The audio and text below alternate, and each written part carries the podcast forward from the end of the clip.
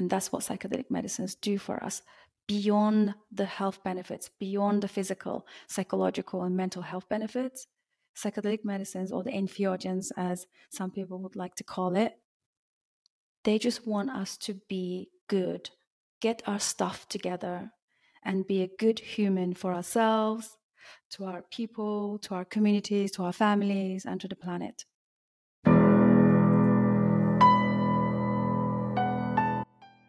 Hello, and welcome to The Increased Life, where your life gets better because you hung out with me and my friends. My name is Jackson Gage, and this is my podcast.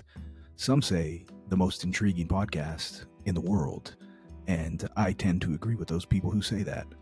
First of all, I want to thank you for being here, and I'm always grateful that you've taken the time to listen, that you've taken the time to see what's going on here, and that you've taken the time to hang out with me for an hour me and my guest, me and my friends, me and the amazing people that are around me. And I will um, echo the same idea over and over again. We become who we spend the most time with. And if you're unable to uh, find dope and amazing people who are doing uh, good things in the world, making positive change, working on themselves, becoming the greatest version of themselves, if you're having a hard time finding those people in your own life, you can come on to this podcast and hang out with me and i'm contacting those type of people all the time because i understand the importance of being around these type of people and learning from these type of people. And uh, yeah so it's kind of like you're just sitting in on these conversations with us and absorbing the energy and the knowledge. So thank you for being here. Thank you for sharing. Make sure you follow me on instagram at the increased life. I would appreciate it. And uh, yeah rate and review this podcast as well. That would help. That that helps the algorithm uh, that helps the algorithm push this out to more people and so let's get to this episode. Um, one of the things about podcasting that I've realized is the most beneficial is, and it's almost like a treasure that I found within podcasting, is the networking that you're able to do. That you're able to connect with awesome people from around the world and sit and talk with them. And I wouldn't be able to do this if I wasn't podcasting, really. And so today's guest, I was connected with um, by one of my other guests, uh, Gerardo Urias, who was on episode number 12, I believe. And he talks about his book, Taking Back My Mind, on that episode. And uh, I met with Gerardo here in San Diego when he was in my neighborhood. We went and had coffee, and this was before he came on my podcast. And as we were talking, he told me about a psychotherapist who was a friend of his in uh, London, who I believe it's London, who um, is also a holistic healer and administers microdosing to her community, to the people that come to her for the work. And so I immediately said, well, let's connect then, you know, connect me with her, please. So uh, within the next couple days, I got an email that connected me with his friend, who is my guest today, Susan Guner. And um, we spoke, and I went on to her podcast first, which is psychedelic conversations, and she speaks with people on the topic of psychedelics and uh, from the you know medicinal aspect. And after she went on my podcast, or I went on her podcast, uh, she came on my podcast, and that is the episode that we have today. And again, um, you know, she administers something that she calls inner reset psychedelic assisted therapy. And uh, she also has something called the Reset Microdosing Program. And she's building a really powerful community of people who are wanting to get better in their lives. And she has um, a lot of good things to say. She's a powerful human. She's sending out love into the world and she's living her purpose and her mission of helping those around her. And her community is growing. You know, she's not just helping people where she is in um, the UK, she's also helping people worldwide. And I am definitely blessed and grateful to have been able to connect with her. And again, through podcasting, now I have this amazing friend in London who is also helping people around the world. And uh, yeah, that's just what we do. So, again, welcome to the Increase Life podcast. And I am happy and grateful and blessed to be able to uh, share my conversation with today's guest, Susan Guner. So please uh, um, enjoy this conversation. And Susan, welcome to the show. Susan, happy to have you here. Thanks for being here. Hi, Jackson. Thank you Hello. for having me. Yeah, for sure. So I've already given your intro. So um, if you would, can you tell the listeners more about yourself, how you got on this path of, um, you know, holistic psychotherapy, and how you've ended up doing what you're doing right now? What led you here? Yeah, for sure. Um, yeah, it's a pleasure to be here and connecting with your audience. Thank you so much for having me. So, my background is always about seeking, you know, like we all do, coming to a place of, uh, you know, asking bigger questions and wanting to know about these existential, you know, things. And uh, from that journey, I ended up, you know, finding different amazing and different modalities and one of my favorite one was the somatic therapy which i immersed in it for a while and then through that um, i discovered medicines psychedelic medicines that can also um, fast forward the the journey for a lot of people. Uh, and in combination with therapy i thought this was great. And then i feel like i'm in a place now that um, combination with the therapy and psychedelic medicines can be the answer for a lot of the uh, uh, deeper issues that we are seeing and experiencing in society. So that's kind of in a nutshell how I came to be in this holistic space.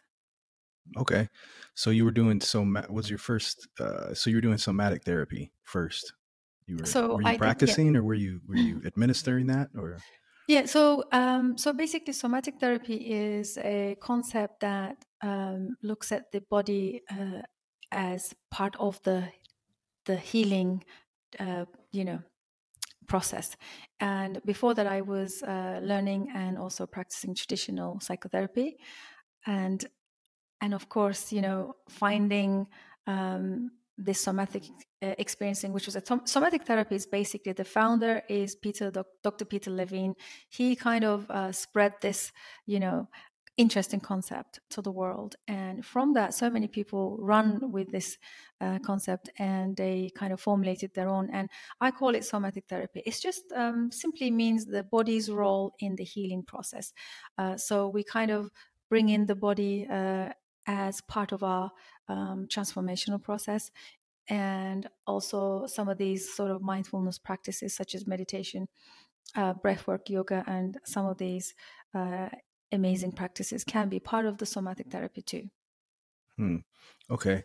So did you start with just traditional therapy? Where, where did your uh, where did when did that road start?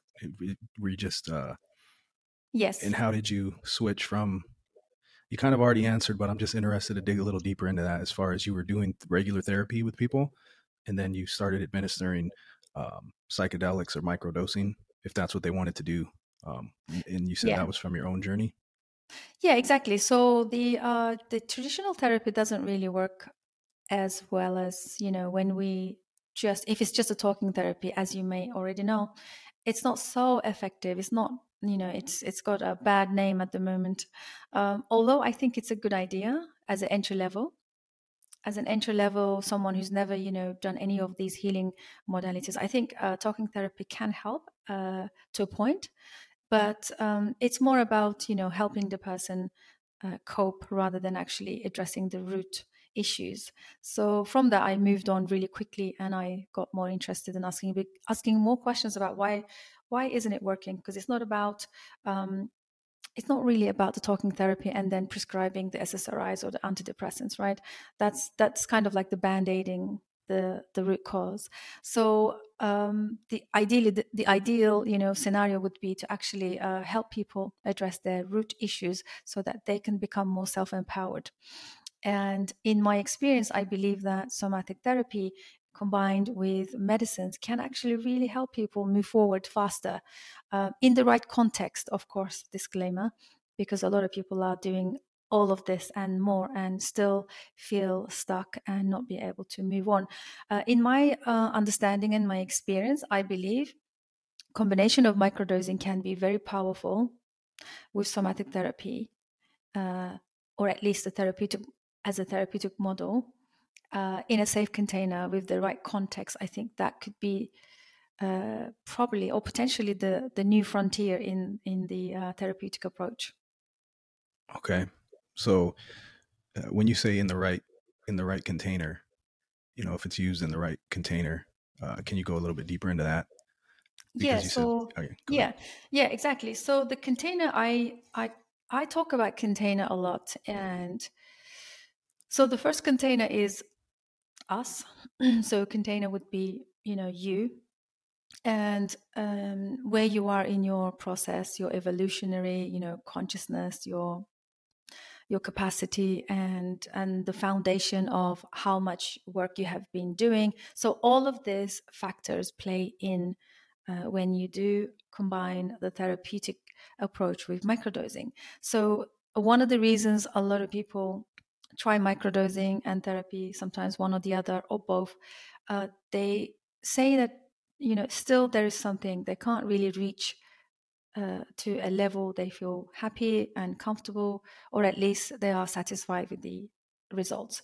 So, and the way I address this is because, first of all, microdosing can be very powerful, even though people are taking tiny uh, sub-perceptual amounts of psychedelic medicines. Still, it is doing so much in, in internal systems.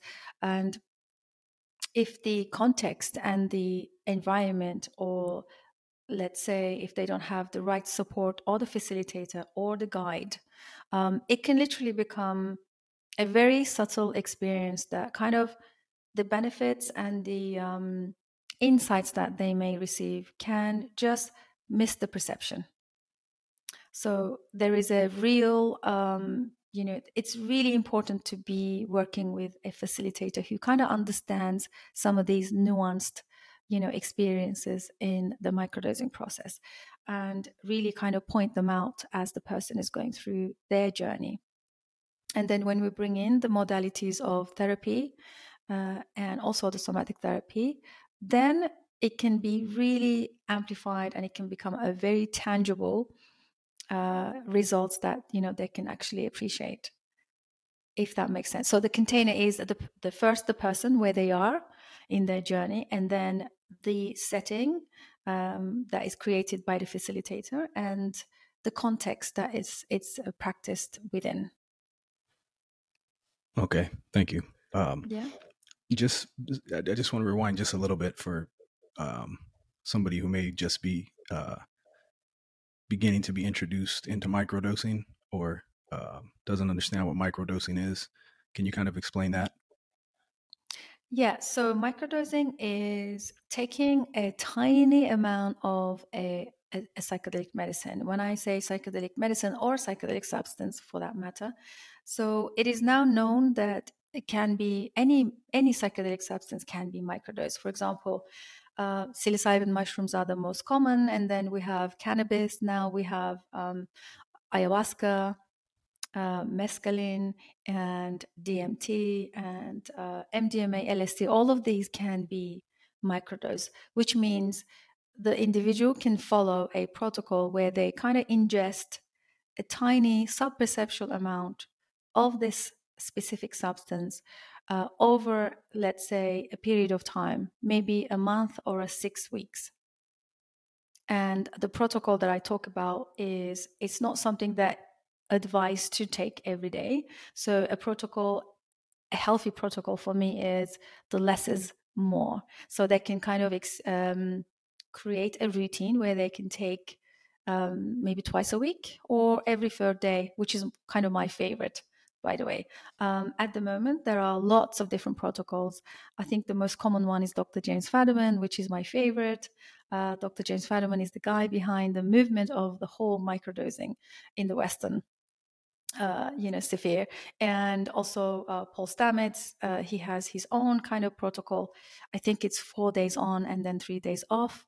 Um, there are every other day protocols. Um, just weekdays or the weekend. So it depends on the person, I guess, and also their needs or what they feel comfortable with. But for me, always less is more. Okay. So who would you is there a certain niche of people that you work with or who would you say uh, would benefit from therapy, somatic therapy, and microdosing? You know, what would be their elements that they'd come for that? I mean, honestly, I would, from my opinion, I think anybody can benefit, but I'm sure there's a certain group of people who would come to therapy and want microdosing. Is can you go into that a little bit? Yeah, of course. So since the um, Netflix series, Michael Pollan, How to Change Your Mind, um, my landscape of, of, of the people that I work is changing. Um, I think we're getting more of the people that probably never wanted to be, you know, looking for these or, or seeking these psychedelic substances, or at least didn't have any idea or didn't know anything about sort of this approach, you know, using the psychedelic substances in therapy. So what I mean by that is uh, landscape being sort of changing. Uh, I am seeing a lot more um, general, like a general public, like general, you know, the the standard sort of. Um, how can I say? So usually, let's say, let's put it that way. Usually, people would seek out these kind of experiences. They they are usually uh, people who kind of dabbled in a lot of consciousness work, uh, you know, spiritual, shamanic, all kinds of different kind of uh, approaches and modalities. But now we're getting just an ordinary, normal people. Normal meaning, you know, you have just a just a normal day job and normal family lives. So those kind of people are becoming more interested um, since the uh, Netflix series from Michael Pollan. Um, but like you said, um, I think microdosing is for everyone. It's for everyone. Everyone can benefit. But my approach has always been a trauma informed therapeutic approach. I just love the, you know, setting a, uh, you know, context around this idea that all of us are trauma survivors and we all carry suppressed survival energies and, you know, emotions and uh, traumas. So therefore, uh, I believe that the medicines, psychedelic medicines, especially used in microdosing form, they bring up a lot of stuff. You know, a lot arises, uh, as well as um, increased in awareness and intuition, and which is also one of my favorite uh, concepts is building capacity. So microdosing can build so much capacity within the person's system that they can actually revisit some of those difficult memories, difficult emotions, and and uh, you know difficult unprocessed grief, uh, sadness, and um, all kinds of things. So my approach would be trauma informed therapeutic microdosing, but like you said, I believe um, everyone can benefit from microdosing in whichever way they choose to approach it, as long as it's done through respect and therapeutic way or at least a ritualistic way or even a spiritual perspective you know? We can always bring these medicines into our lives in any way you know form or shape if they if they wish to work with the medicines. So there is no judgment in any other approaches. Um, i just happen to use the trauma informed version okay. And when you say that sometimes you can revisit um, some of the trauma or memories or experiences that maybe you know affecting you that you don't even know are there um, i know that some people consider this or some people have one experience maybe with some mushrooms and they revisit some trauma and they consider it a bad experience and they don't use it anymore or even with with some with marijuana which i think is a spiritual plant that helps you um, work through trauma as well someone will use some marijuana and they'll say it makes them paranoid, but what it's really doing is just working the medicine through them. Um, do you get that in your work? Do you get people who are saying, I don't like, uh, this is making me revisit this, or, and I don't want to do this, I don't want to do it anymore? Or do most people who you work with realize the medicine is working? Yeah, this is a really good, um, it's a really good point to um, talk about. I think a lot of us um, coming from the Western conditioned sort of model uh, lifestyles. I think somewhere along the line, we have forgotten to be autonomous and self agent. I believe that uh, somehow the trust is broken. So it's um it's kind of like a learned conditioned um, you know internal sort of beliefs that um, unconsciously of course we kind of give away all the you know authority to someone else like doctors and therapists and you know somehow, you know, we believe that someone else has the answer for our issues, uh, especially when it comes to uh, psychological, mental, emotional, or physical. So, therefore, um, for me, microdosing is about changing that belief system or changing that conditioning. So, of course, it's challenging in the beginning because if someone has never had to deal with or process any of these difficult emotions, it is going to ruffle some feathers for them. And they're always going to um, maybe say it's a side effect or that they don't like the, you know, how they feel on the medicine. And most of the time, people will at that point quit and just, decide that it's not for them, which is also fine because, you know, we have that choice. But I always say if you can stick through it and if you can just kind of work through and allow the medicine to work through you and help you process some of these difficult emotions, you will get to the other side. And it doesn't last that very long. Uh, sometimes people, you know, begin their journey and then decide after a week or two, okay, this is it. That's all I can take. My, you know, I don't have the capacity to um, stay with it. So then, of course, you know, they can always take a break, come back later, or maybe consider it again in the future. So there is a, a lot of flexibility around this practice because for me, um, it really brings a lot of agency and capacity and builds a lot of stamina in the in the person so that they can then learn to uh, regulate and process their own emotions and actually be with some of the challenges which also like translates into their daily life right? If you can learn to be with your own emotional challenges then guess what? You will be okay. When life starts to you know throw uh, curveballs at you you will be okay dealing at least not losing it or stay in your center still be able to um, you know face and deal with those challenges. So that's how i look at the microdosing process if that makes sense. Yes that makes sense. Does it would you say there is a way to prepare yourself like to, to be best prepared for yeah, microdosing or psychedelics going into it um, that that would at least help you out through the process as opposed to just going straight into it. I mean, you, you're gonna you're gonna work through possibly you're gonna have to work through some stuff regardless. But is there an easier way to approach it or to get yourself ready to do that?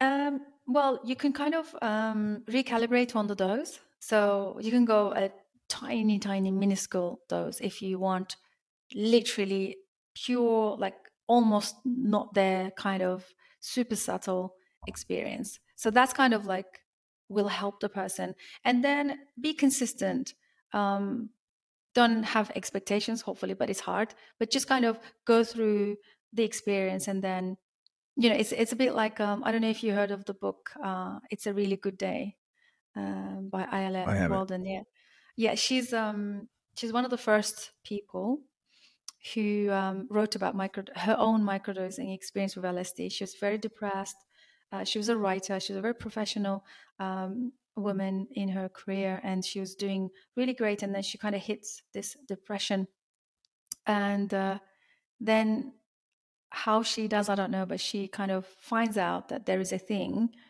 uh, called microdosing LSD, and she discovers.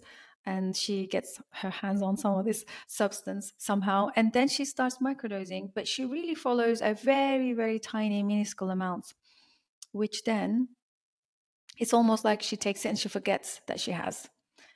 But then eventually, one day, she just kind of looks out the window and for the first time notices the tree in her garden in a very different way. And that's when it kind of lands that, oh my God, I know what this is. It's the microdose. So that's kind of like a very subtle way of approaching. So it's not too much, too overwhelming to the system. Um, and then, you know, you can kind of build capacity from there.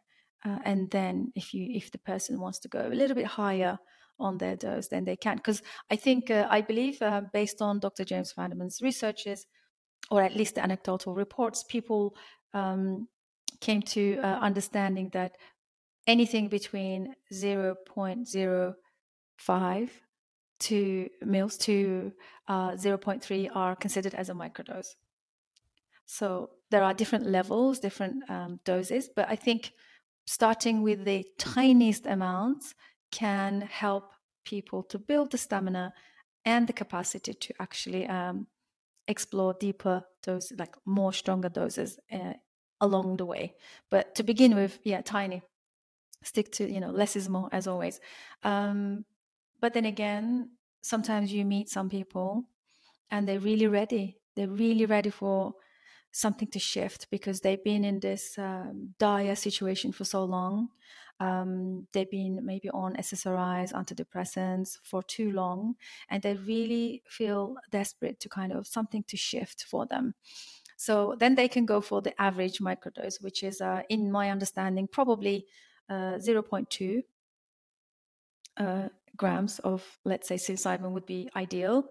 Um, and then they can kind of do this over six weeks and and really kind of immerse and commit and really devote to this protocol uh, and then work through the materials that uh, you know arise from there from that point.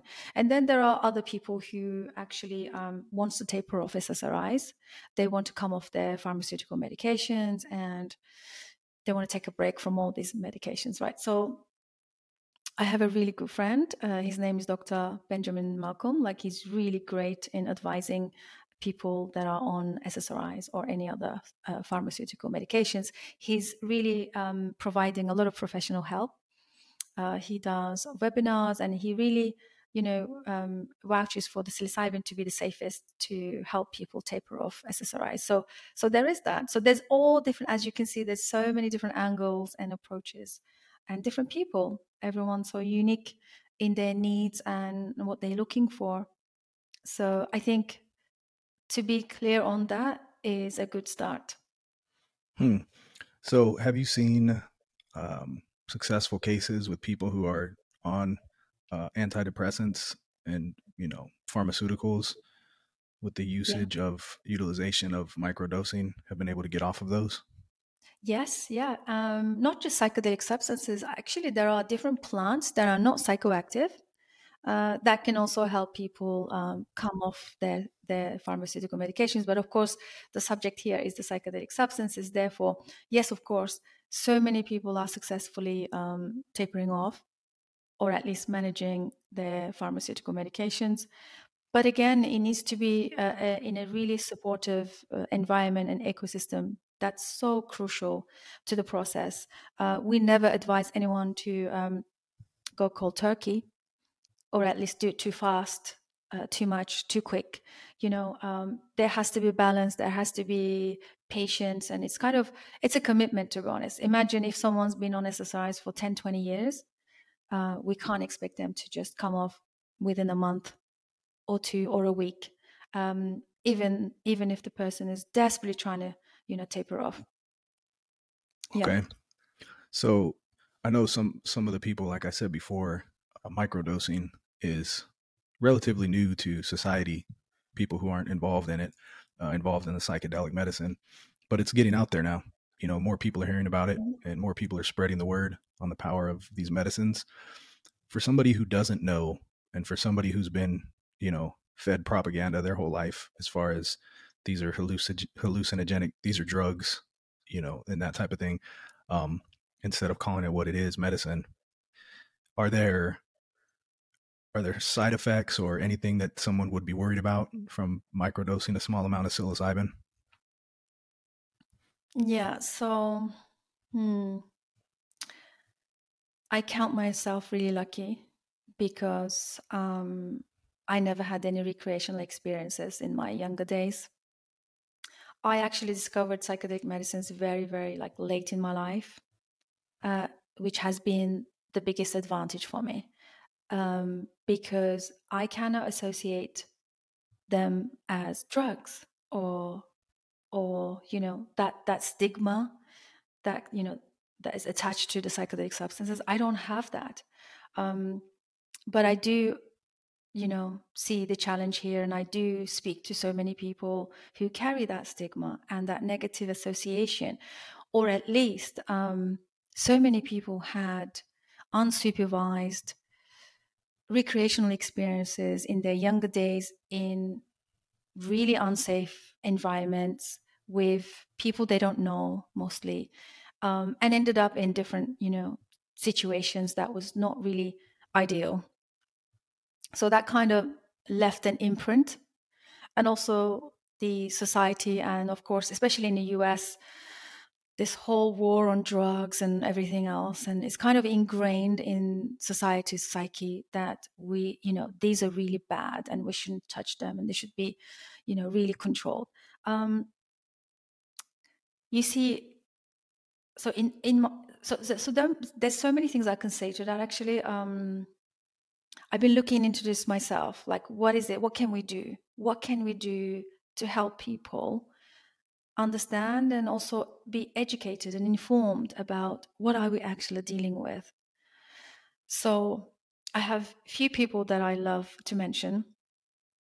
One of them is brandon roberts. He is one of my connections and he talks about cannabis and he's also uh, coming from a horticulture of like he cultivating cannabis for medicinal use he has this great idea and he says if we can educate the society and public. And then if we can create communities where these medicines are returned again as medicines, right? And then we bring in the women, we bring in the youth, we bring in the men and create jobs, create, you know, all kinds of different um, avenues, like economical avenues and things like that. That would end the stigma, he said. And I love that that's a really amazing approach. It's just like re engineering the education back into the system. And then within few generations, things can shape and shift really fast. So that's a really good one that he talks about. And the other one is um, uh, a neuroscientist.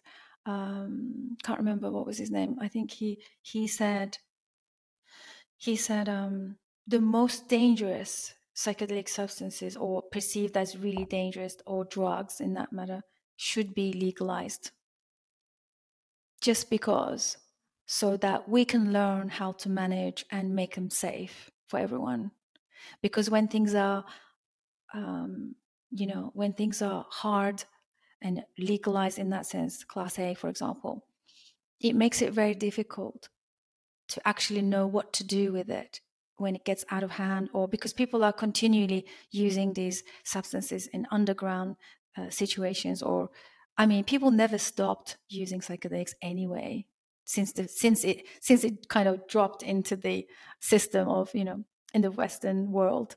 In the 50s i don't think anybody uh, cared so much about the legal landscape which kind of it's more dangerous and it's more kind of harmful than because we don't know we don't know what's going on we we cannot understand what people are using it for, how it's been, you know, um, distributed and what people are doing with these substances. So it's a very dangerous territory it becomes. And so there is a that there is that. So making the most dangerous stuff legal so that we can learn how to manage them, make them safe. That's a really good point.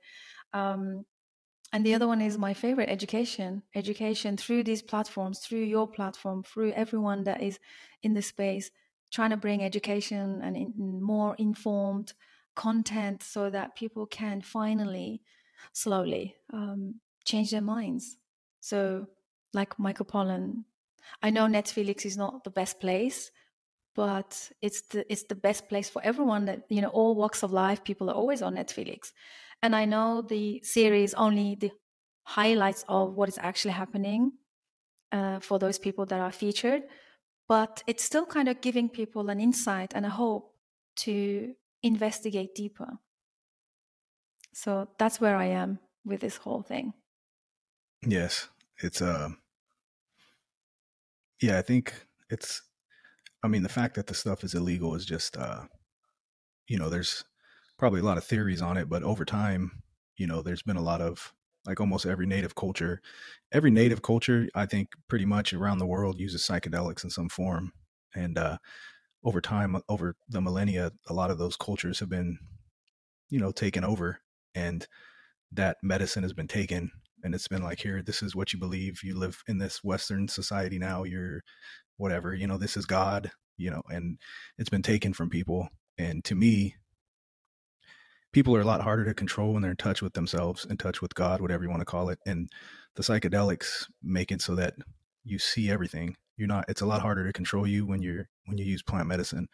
Um, so of course, if you wanted to control thousands and millions of people, you would take away the thing that gives them freedom in their mind. So um, I saw a I saw a meme actually this morning. I saw this. It was a meme. I'll send it to you. It was pretty cool. It was like AI generated, and it had um, like all the world leaders. Uh, it had Trump. It had Biden. It had Putin. It had all these leaders. The the Korean guy. I forget his name. Uh, and they were all in uh, native garb and they were doing psychedelics and uh, it made you think like man if all of these leaders were drinking ayahuasca in the jungle it would be a completely different world you know so um yeah but i think that like this movement is building up so much steam now and these will be especially psilocybin it's i mean it looks like they're working to it's legal and i don't know about in um, the uk but it's legal in multiple cities here in the united states right now and that's growing so um yeah, man, the movement is on its way.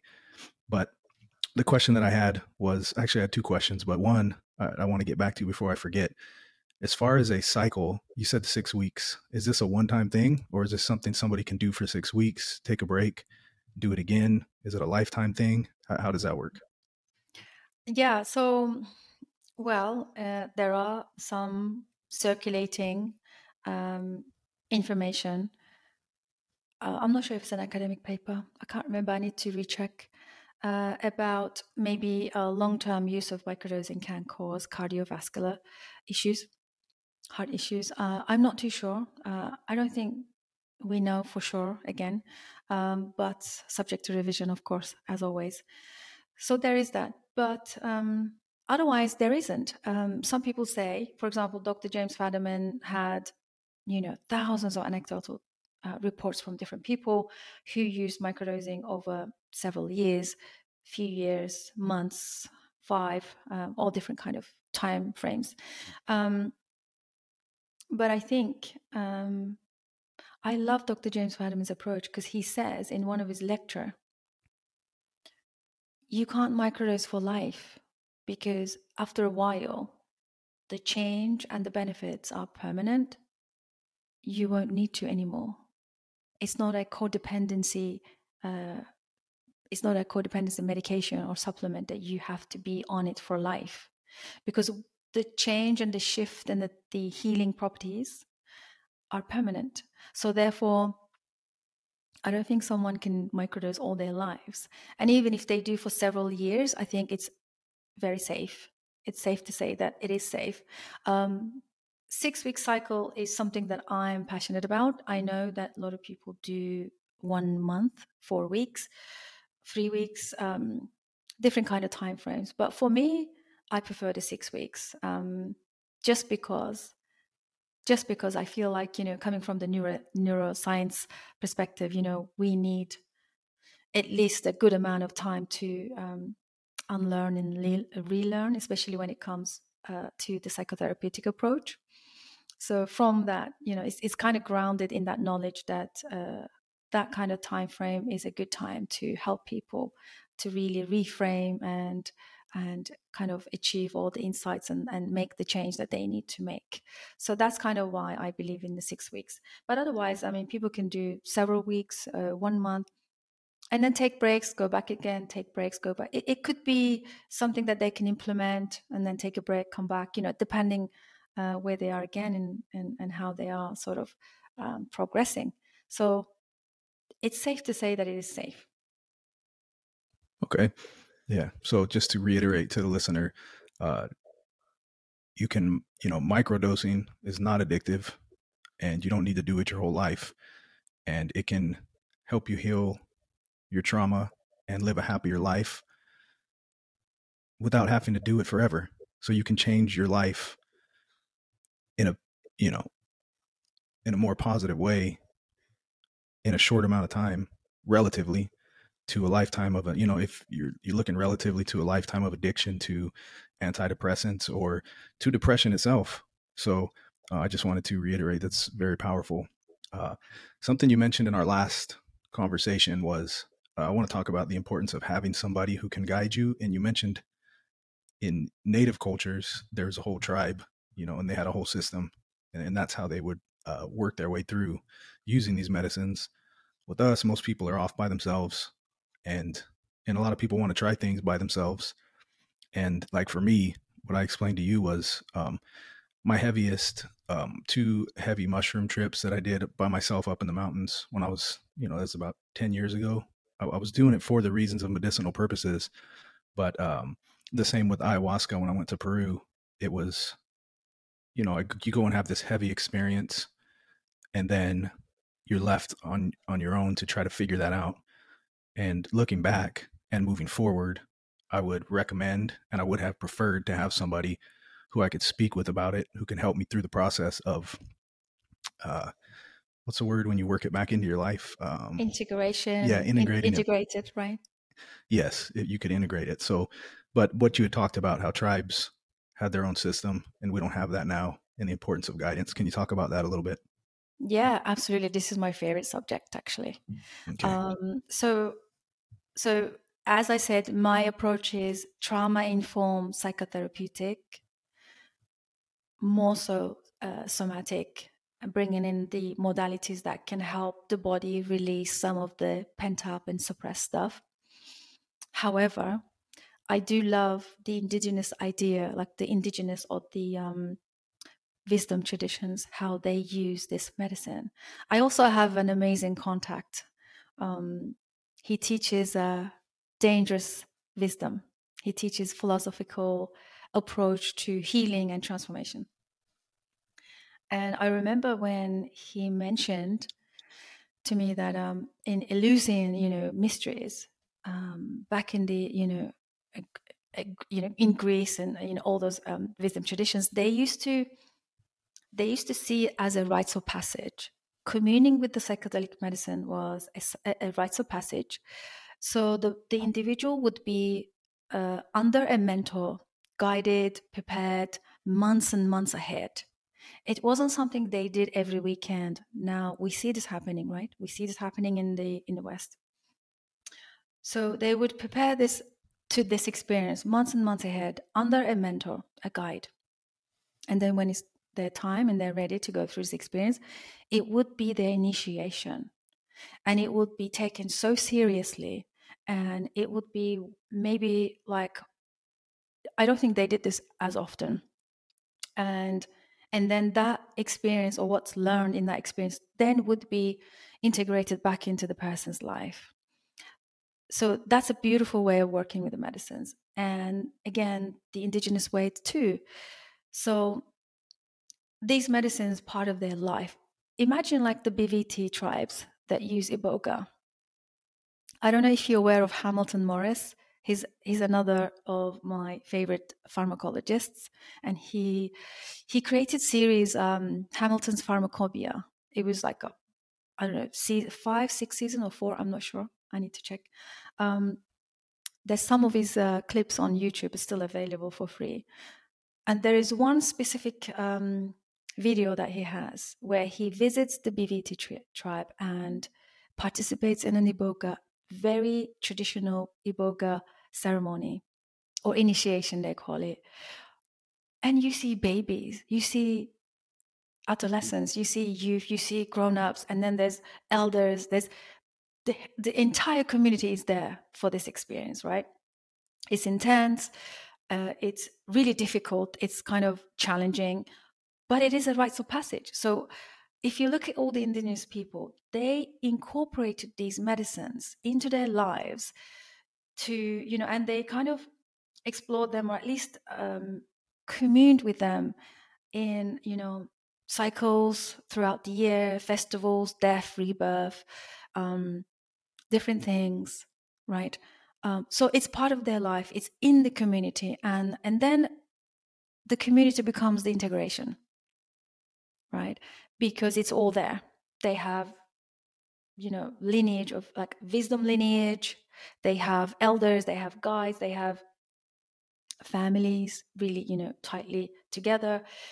So then children grow up seeing them, seeing these um, ceremonies, you know, uh, immersion in these medicines, and they see them as medicines as well. So it's a very different mindset. It's a very different approach than the Western model, which is now, as you can imagine, we have the therapeutic approach, the clinical approach, we have all kinds of different ways of working with the medicines now coming. Um, thanks to MAPS Canada and Rick Doblin, they, they really kind of single handedly brought uh, MDMA and ketamine to the world with all their hard work. But it's always in a clinical setting or a therapeutic way, which is very different than the community or the communal aspect of using these medicines, right? So I'm not against it because obviously this is what we need in the West because we have lost the community. After our industrialization um, process, I think, I mean, look look around very difficult. It's very rare to see a family together. Isolation, uh, single parents, um, so many people out there alone. There is no community. And which makes it very easy for those people to use the psychedelic substances to escape rather than actually do something of a healing, transformation, or rites of passage, or any, any of these concepts don't exist in the West. And that's why probably the use got out of hand, um, which kind of ended up in this kind of war on drugs type of uh, you know approach. But like I said, uh, we need to bring the communities back we need to create our own models within our Western lives. We need to bring more connections, create spaces, platforms that can lead to more gatherings, even on Zoom, in person. I have brilliant friends in the US. They are using the system uh, of becoming a church and then making the, the psychedelic substances as their sacrament. Like we now have the first Siloam Church, right in Mexico, started in Mexico, uh, extended into the US. Like we, are, it's happening. So the communities are coming together. Uh, we are kind of coming back to that, you know, older model of being with each other and also bringing the medicine in those kind of communities, which is always far more beneficial than someone in an isolated home in a hustle bustle city with a really, really stressful job and relationships and really lost for them to, to, to, you know, it's easy for them to kind of use it to abuse the medicines rather than actually receive any benefits. So that's kind of like gives you an idea why the community aspect is so important and I'm passionate about. Yes, yes. Um, I was just listening to Aubrey Marcus talking about how loneliness is loneliness is a current epidemic. You know people are so lonely for that reason. We've lost our tribal connections and our even our family connections. That's a good point. You know you rarely see people even with their families. There's a lot of people just living life alone you know in solitude. Yeah. and um yeah community is super important for many reasons i know that you have you're you have a community right based around mm-hmm. what you do what can you talk about that a little bit yes so uh, we began uh, meditating together when pandemic hit so I think it was 22, around 22 in, uh, I think it was in March, I can't remember, probably. So yeah, um, I had kind of like a presence online before that because I was part of a coaching, uh, online co- coaching company, and I already had quite a good presence. And then when pandemic hit and everybody was kind of in this fear and despair, we were like, let's use technology to come together. So we started doing these meditation sessions together from that, it evolved into a beautiful community where we start to explore different modalities of transformation and change and healing. Um, and then we start sharing experiences. And then uh, that was the time when I started to bring in the education and integration of the microdosing to this growing community. And then it, from there, just kind of went really um, started to organically grow and also kind of extended to a global, although it's kind of like mainly in the UK, but it's kind of extended globally. So we now have so many different members of the community all over the place. And uh, we create online platforms, we create groups, and we do monthly calls. There's a monthly support where we get together, share stories, and connect. So that's kind of the essence of what I do and what I love, and then the microdosing. It's never about, it's never been about the medicine itself. It's always about connection, coming together, and building a community of like minded people, or at least people who are, you know, want more for themselves and for their families. And then they want to learn more about modalities to grow. So that's kind of like the, the, the mission or the vision. And then from there, started to grow. Now uh, we have, yeah, like I said, uh, ongoing support and, and, and really beautifully growing community here. Awesome. So, how, how would one say if there's a listener who thought they would like to get involved in the community that you have going on? How would somebody get involved in that? So I'm quite accessible. They can find me online because I'm everywhere. So Susan Guner everywhere, like Facebook, I'm LinkedIn, um, Instagram. So my presence is kind of like across all platforms. I just believe in showing up in in those platforms. I know that there's also a lot of stigma or like negative association with social media platforms but again depends what you use it for and how you use it use it right? I i use it to voice what i believe and and uh, we have also the podcast as you know you've been a guest so that was mm-hmm. amazing. So there is a podcast youtube uh, psychedelic conversations um, it's, a, it's every week we have a new guest new episode and it's always around community integration therapeutic angles or therapeutic approaches and modalities in psychedelic use and harm reduction and how to be safe and and how to screen where to have these experiences, where to go. And we bring in so many different facilitators all around the world doing some incredible work and providing really safe spaces for people that they can kind of experience their psychedelic, um, you know, experiences. Okay. So, what would you say to somebody who came to you and was on the fence about they're maybe they're battling with depression, trying to figure out what they should be doing with their life, and they have heard about microdosing and they have heard your podcast and they, you know, they're they're just on the fence because I, I, do speak to a lot of people like that as well. Right? There's a lot of people who are who are on the fence. So, what would your advice be to them, to somebody who came to you and is looking for some help? Yeah, I always say um, make sure they are willing, make sure make sure that they are open, and make sure that they will commit to this path if they decide and if they choose to, because it's not that linear and it's quite treacherous. Um, and make sure they have the support system. And if they don't, our community can provide that. Because the support system is so important, you know, the ecosystem. Um, and then we invite them to kind of reflect on this idea of like this is not a, um, something that they can take and go through and experience psychedelics and then done you know that as well so we we you know personally i reinforce the you know dedication and devotion and also understanding that it may be a long term commitment not just a quick fix we don't do that at all i never advise or tell people that it's going to be curing them overnight. Um, because to be honest, um, Jackson, I think people have healed without the psychedelic medicines in the past, even now, currently.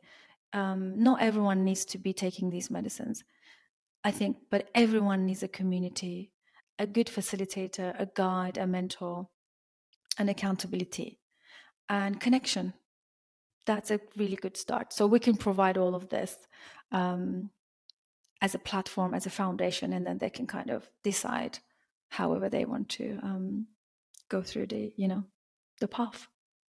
Perfect, perfect. I love what you're doing. So, thank you. Um, we'll kind of wrap it up here for you, and one more time, your you your your Instagram and anywhere else that you would like someone to find you. Yeah, so um, they can just type my name, Susan Guner, on Instagram, Facebook, and uh, LinkedIn. Um, otherwise, uh, even Twitter, I'm on Twitter, and Clubhouse. So, um, something I need to share. Um, me and a colleague of mine, we've started a um, bi weekly Clubhouse conversations. Again, another platform to bring more education. So we touch on everything psychedelic medicines, the use, harm reduction, and also the therapeutic approaches. And then I have Psychedelic Conversations YouTube podcast, as you know. Yeah. Awesome. Awesome. Okay. Last thing here, Susan. So I'll give you the the stage and you have say you have the ear of the people who are suffering and looking for help in their life and maybe they're suffering from the epidemic of loneliness what would you tell those people yeah for sure so um I think the reason I choose to work with the psychedelic medicines is because I believe it's an intelligent technology. And I believe that it can kind of cut to the core of the issue quicker if if it's done in the right context with the right mentor, facilitator, and guide. Um, since we don't have the indigenous way of working and the shamanic, or uh, I know there are people out there, but personally speaking, from from my you know angle, I think in the Western model we're at the point in this history that we can create these incredible containers for people to come in and do their work under the watch of a facilitator who's really committed and also knows how to navigate the psychedelic medicine space and someone who's also doing their work simultaneously because that's really important because one of the things that you know my harm reduction red flag is always about make sure you screen the facilitator and the place that you're going to be experiencing um, it, whether it's a big you know flood dose or whether it's microdose under a guidance make sure they really screen the person because as you know uh, any healing modality or, or processes can be tainted uh, by the um, unaware psychological parts or the, the factors of, of the person. If they haven't done their own work, if they don't have the experience, this is not something that can be read in a book or an article, or at least, um, you know, someone who can't just take one time medicine and decide to be a psychedelic uh, medicine provider or at least um, a guide. So these are the really important factors that we need to be careful of. So, and also uh, another one that I talk about is um, not necessarily everyone will benefit because um, sometimes you know I know psychedelic medicines for everyone, but sometimes people say it's not working for me. It doesn't work for me. You know, it's created these bad trips and you know i had these you know i battled with a lot of bad trips and things like that. When i hear that i always say it's not about the bad trip it's because probably in the person's life there is so much at stake. Because working with the psychedelic medicines means also we need to be honest with our, with ourselves. So that element is is the biggest sort of fear or at least the um, the challenge for many people. Because when we are honest with ourselves, that means we may have to walk away from a relationship. That means we may have to have that difficult conversation with someone. That means we may have to walk away from the current job that is providing the shelter and the food, which is at stake. Um, that means we have to show up to our kids differently right? That means we have to show up to the world differently, more congruent and more aligned.